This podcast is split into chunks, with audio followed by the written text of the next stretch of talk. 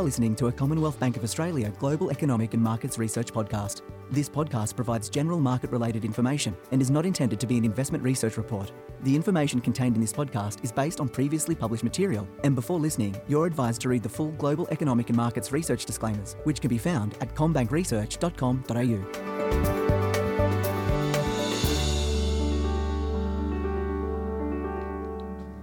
Welcome to the Global Economic and Markets Research Podcast. My name is Belinda Allen and I'm a senior economist here at CommBank. And today I'm joined by Gareth Aird, our head of Australian economics. Gareth, it's been a while. How are you going? Yeah, I'm, I'm going all right. Thanks, Belinda. It has been a while. I, I didn't realise until you just told me before how long it's been since we've recorded a podcast. We have. So the last time was early August when we were discussing how optimistic the Reserve Bank of Australia has, and that followed on from us really calling it how it is, we were worried in late July just that New South Wales would be in lockdown for an extended period of time up until vaccination rates got up to the goal of between 70 and 80%, and they're very well on track. But we were very concerned at the time that the fall in economic growth, particularly in New South Wales in the third quarter, would be larger than what people were expecting. Uh, and it is looking more and more likely that that will be the case. And we've actually made some further changes to our numbers. Victoria looks like it's going to join us. So we're going to chat through all those issues today. Uh, but the first thing I do want to ask you about is today we did get some pretty historical uh, economic growth numbers out, and they were for the second quarter of 2021. What were those numbers showing, and do we even care? Well, look, it's, it's all a little bit academic now. I mean, the national accounts today indicated that the economy looked in pretty good shape over the June quarter, which is what all the other monthly data was telling us. Um, the problem is, though, that the economy has, has changed significantly since then. Um, you know, COVID wasn't really an issue by and large for most of the June quarter. Um, we didn't really, really, even know what the Delta variant was. Um, so we ended up with, with pretty decent uh, GDP. But look, things have changed dramatically. The, the, the national accounts today were, were basically backward looking. I don't think they tell you a whole lot about the future, and that's largely why markets completely discounted them today, uh, as they should have done. We've been focused on the outlook for the last month or so. So, regular listeners of the podcast will remember uh, back in even early June, we were very optimistic on the outlook for the Australian economy. We we're very bullish the data was coming in very strong. We didn't have COVID. We are very optimistic. But the outbreak here in New South Wales and now Victoria, and the fact that we're going to be under lockdown till vaccination rates lift, has really made us change our tune. And we've been one of the more bearish uh, forecasters out there in the market. What was your thinking about why the downturn would be so big and also why the recovery is going to be quite fractured? Well, look, it all it all comes down. The initial, the, the, the negative shock we're going through right now comes down to the lockdown. Um, you know, it, it, looked to me in late July like New South Wales was only heading one way in mm. terms of the number of cases, uh, and if we couldn't get back down to COVID zero, well, there seemed no obvious trigger point to reopen the economy, and, unless we had enough had enough people vaccinated. And and you know, we raised a few eyebrows at the time, and we said we thought the New South Wales would be uh, New South Wales would be in lockdown till in the middle of the December quarter. But that's unfortunately the way things have played out with um, you know COVID cases continuing to rise, uh, and and therefore you know, no end, end in sight to the lockdown until we get up around that 80% vaccination threshold. So that's why we had a, a very negative um, uh, view on the economy in the September quarter. But what we didn't know at the time was Victoria, that Victoria was going to go through a, an extended lockdown. Uh, we've obviously been watching the case mm. just pretty closely down there. And they're, they're, just heading the same way as New South Wales. Um, you know, obviously, the case numbers are not as high, but from an economic standpoint, unless the cases are down at zero, um, they're not going to be reopening. So we're looking at a situation now where more than half of the Australian population is in lockdown uh, through the September quarter, and I would suggest well into the December quarter uh, until those vaccination rates get high enough to reopen. So that means we're, we're going through an extraordinary negative economic shock. I think the um, the hit to GDP in Q3 will be around 4.5%. Uh, and then in the December quarter, we'll only get a partial rebound because uh, both New South Wales and, and, Victoria will be in lockdown uh, for, for a decent chunk of that, um, of that Q4 period. So um, look, it's, it's a big hit. It's going to result in a lot of people um, having lost their job, at least uh, temporarily. And the economic data is going to look pretty bad uh, from this point.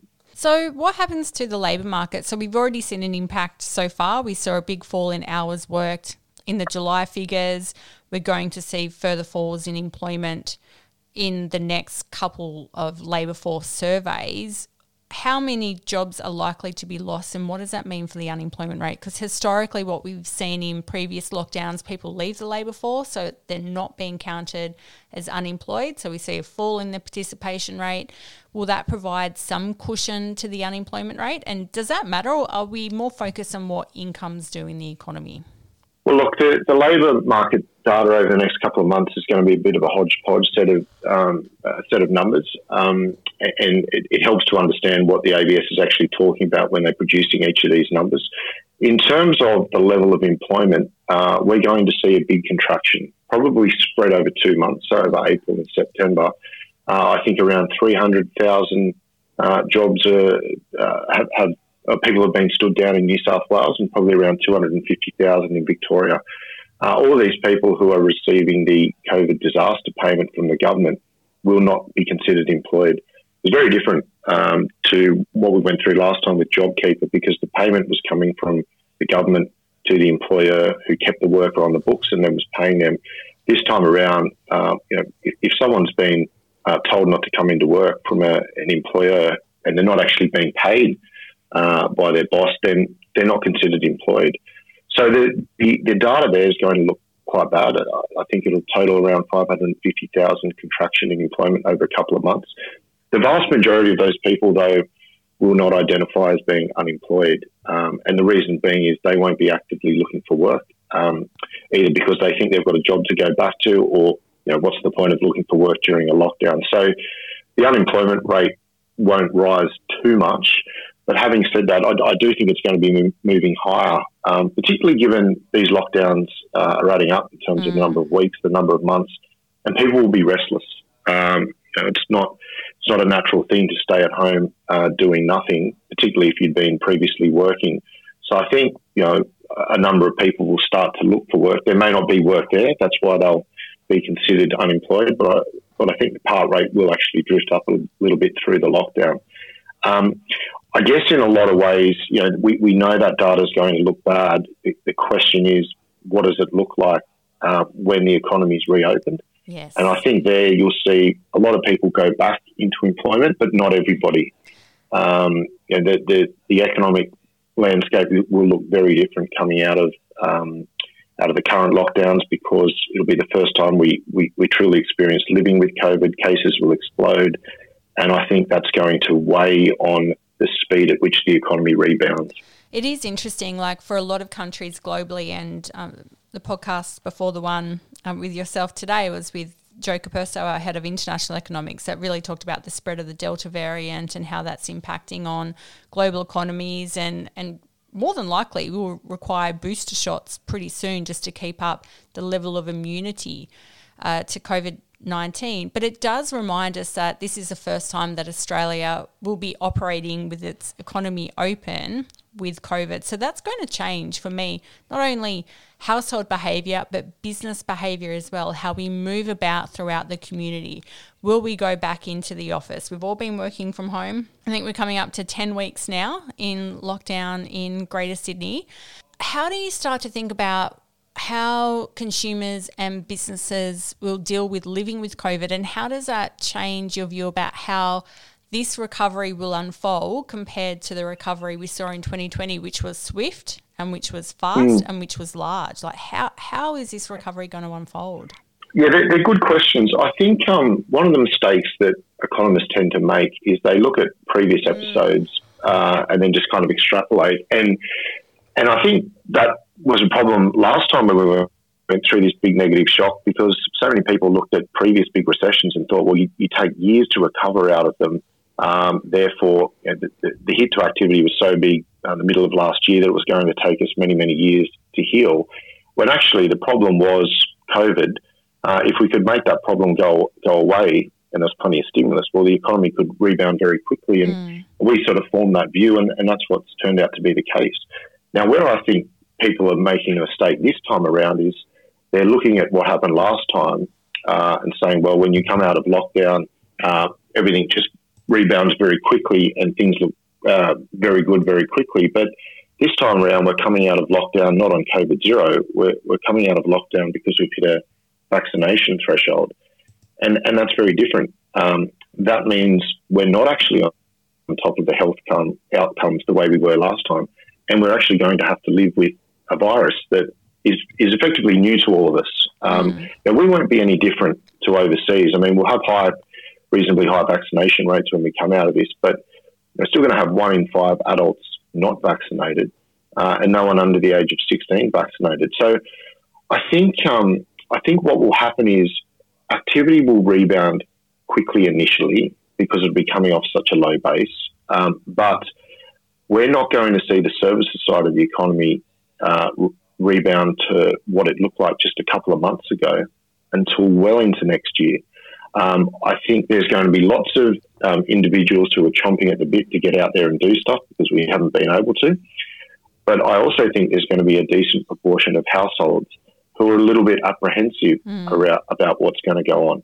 Uh, they, they, will restrict uh, activity where possible um, to minimise the chance of getting COVID, uh, either because they don't want it themselves, uh, they might be vaccinated, but they still don't want to catch it, or they're concerned about passing it on to their children, for example. And I think that's going to mean that, um, at least initially, um, there's just uh, there's a there's a um, an apprehension sort of in the broader community about what's going to happen, and you know, the hospitalisation um, numbers are going to go up very quickly. Again, that'll be sort of new for us and, and concerning for people. And what we'll find is that this hasn't ended just because we've hit the vaccine threshold. All it's meant is we've, we've been able to come out of lockdown. Um, and, you know, I think there's a, there's a real risk here too that we don't see the end of lockdowns um, because if it turns out to be the case that hospitalisation numbers rise too quickly, um, then, you know, the government will, will bring in restrictions again to, to keep those numbers down. So, you know, I'm sure as, as you appreciate and everyone who's listening appreciates, it's very hard to sort of forecast through this because there's so many unknowns. I think one of the things we do know is that COVID will be with us this time, and it creates a different um, backdrop. I think the um, there's still going to be some frictions between the states in Australia. I don't expect the international borders, uh, sorry, the domestic borders to reopen straight away, mm. especially to, to, New South Wales. Um, and we've just got to go through this whole adjustment process. I think um, now, hopefully by the middle of next year, we, we, have done all that. We sort of get to a place the UK is where they're sort of going about day to day life now, um, like COVID is like anything else, basically. Um, they've just they've sort of moved on, but you know, we, are not going to be able to move on the day we reopen. Um, we, are going to have to go through this adjustment process, and of course, there's economic implications for it. Um, you know, I think the, the economy will actually will of course pick up. But I don't think we're going to see the economy, you know, running at full tilt like it was a couple of months ago until well into next year. So that obviously changes the dial for the policy response as well. So what we've seen obviously since New South Wales, Victoria and ACT have been in extended lockdown, the fiscal support packages from federal and state governments have lifted. But what about the RBA? Do they do anything or do they just delay we've obviously delayed our rate hike call uh, as a result mm. because as you said, the economy is going to be going through an adjustment period. So everything that we thought was going to happen in terms of wages growth, inflation, the tightness in the labour market is now going to take longer to occur. So that kind of explains our interest rate decision. But also, the RBA made that decision a couple months ago to start to taper their asset purchase program. Will they continue to stick to that? and kind of what is the RBA's thinking at the moment? We hear from them in just under a week's time. Well, look, in, in, in a normal in normal circumstances, if you go through a huge negative shock, uh, the central bank cuts interest rates, but but they can't do that at the moment because the, the cash rate's down at the um, effective lower bound. So they don't really have a lot of a lot of options here. I think other than to continue doing what they're doing, which is buying bonds. Um, but I don't think it's the right time to start buying less mm. uh, each week. Um, we are going through a, a, very, very big negative shock. Um, you know, the economy looks very different today, right now, than what they thought it would uh, be, what the Reserve Bank thought would be happening a couple of months ago when they made that decision to taper.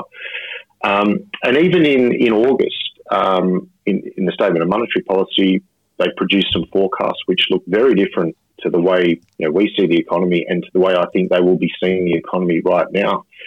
So I, I think that the most obvious thing to do is not, not proceed with tapering your bond purchases. Um, the impact on the economy is pretty neg- negligible, uh, whether you're buying $5 billion a week or 4 billion. It, it doesn't shift the picture too much. Um, but the optics of tapering when the economy is going through a big shock don't look good, uh, especially when there's so much uncertainty around the outlook. And I think the other thing is they, they will they, they should want to send a message to the government to keep the foot on the accelerator um, mm. in terms of fiscal fiscal support. Um, if you know the, the, the optics won't look good if they start doing less at a time when we need the government to keep doing a lot. Um, you won't really have a coordinated sort of policy message. And I think when we come out of this, as in when restrictions are eased, businesses will still need support um, because you know, if it turns out to be the case that we're all not rushing back to the office, which I think is what's going to happen, uh, then the CBDs will, will still be struggling a little bit. You know, businesses there will, will need ongoing support. And in that, against that backdrop, you know, I think it's the right thing for the central bank you know, not to be proceeding with a taper. Um, you know, I, would sort of, I'd sort of say that um, I don't think they're going to scale up purchases either. Mm. Um, you know, some in the market have said that, well, not only could they reverse the taper, but they could actually do more. I think that also wouldn't send out the right kind of message, which is they still want people to focus on the medium term. So just continuing to do what they're doing probably strikes the right balance, and, and that is our that is our call for next week that they reverse what they said they were going to do and just keep buying bonds at five billion a week. Now, I want to end on some good news because it has been re- a relatively big dose of reality for the Australian economy over the next adjustment period. The New South Wales first dose vaccination rate's now close to 70%, and the national one is close to 60%. And so that's great. The vaccine rollout is accelerating very quickly. So that brings us closer to where some restrictions will be eased. But some other tailwinds for the economy do remain accumulated savings. Household savings remains high, so that helps us when we do see restrictions ease, but it really comes down to watching those vaccination rates at the moment. Yeah, look, that's exactly right. If I could just sort of pick up there, the, the amount of money that the household sector has been saving is extraordinary. And, and we saw in the national accounts mm. today that the household sector has continued to put away money um, you know, that's that's going to provide a massive tailwind on the economy at some point. Um, I just think that it's, um, it's, more of a story for 2022. That's yeah. right. I think once we can get to the stage as a country where uh, we're no longer sort of fixated on COVID, daily cases aren't too interesting, uh, hospitalisations have settled down, the international borders reopen, and we're going about day to day life um, you know, pretty normally then I think the economy is going to do incredibly well, and you'll see a lot of those savings find their way into the economy. But I would just sort of caution that um, the idea that we're going to overnight sort of get back to what we had just a couple of months ago on reopening is I just don't think the right line mm. of thought to have at the moment. All right, Gareth, it's been great to catch up. There's obviously been a lot happening in the Australian economy over the last month, so it's been great to touch base and provide our listeners with an update. Thanks for joining. Nice to have a chat again. Bye. Now, you can read Gareth Aird's two reports. So, not only when we outlined our latest thinking on the economic outlook, which was published on the 27th of August 2021, and also the write up of today's national accounts, which was published on the 1st of September 2021 on commbankresearch.com.au.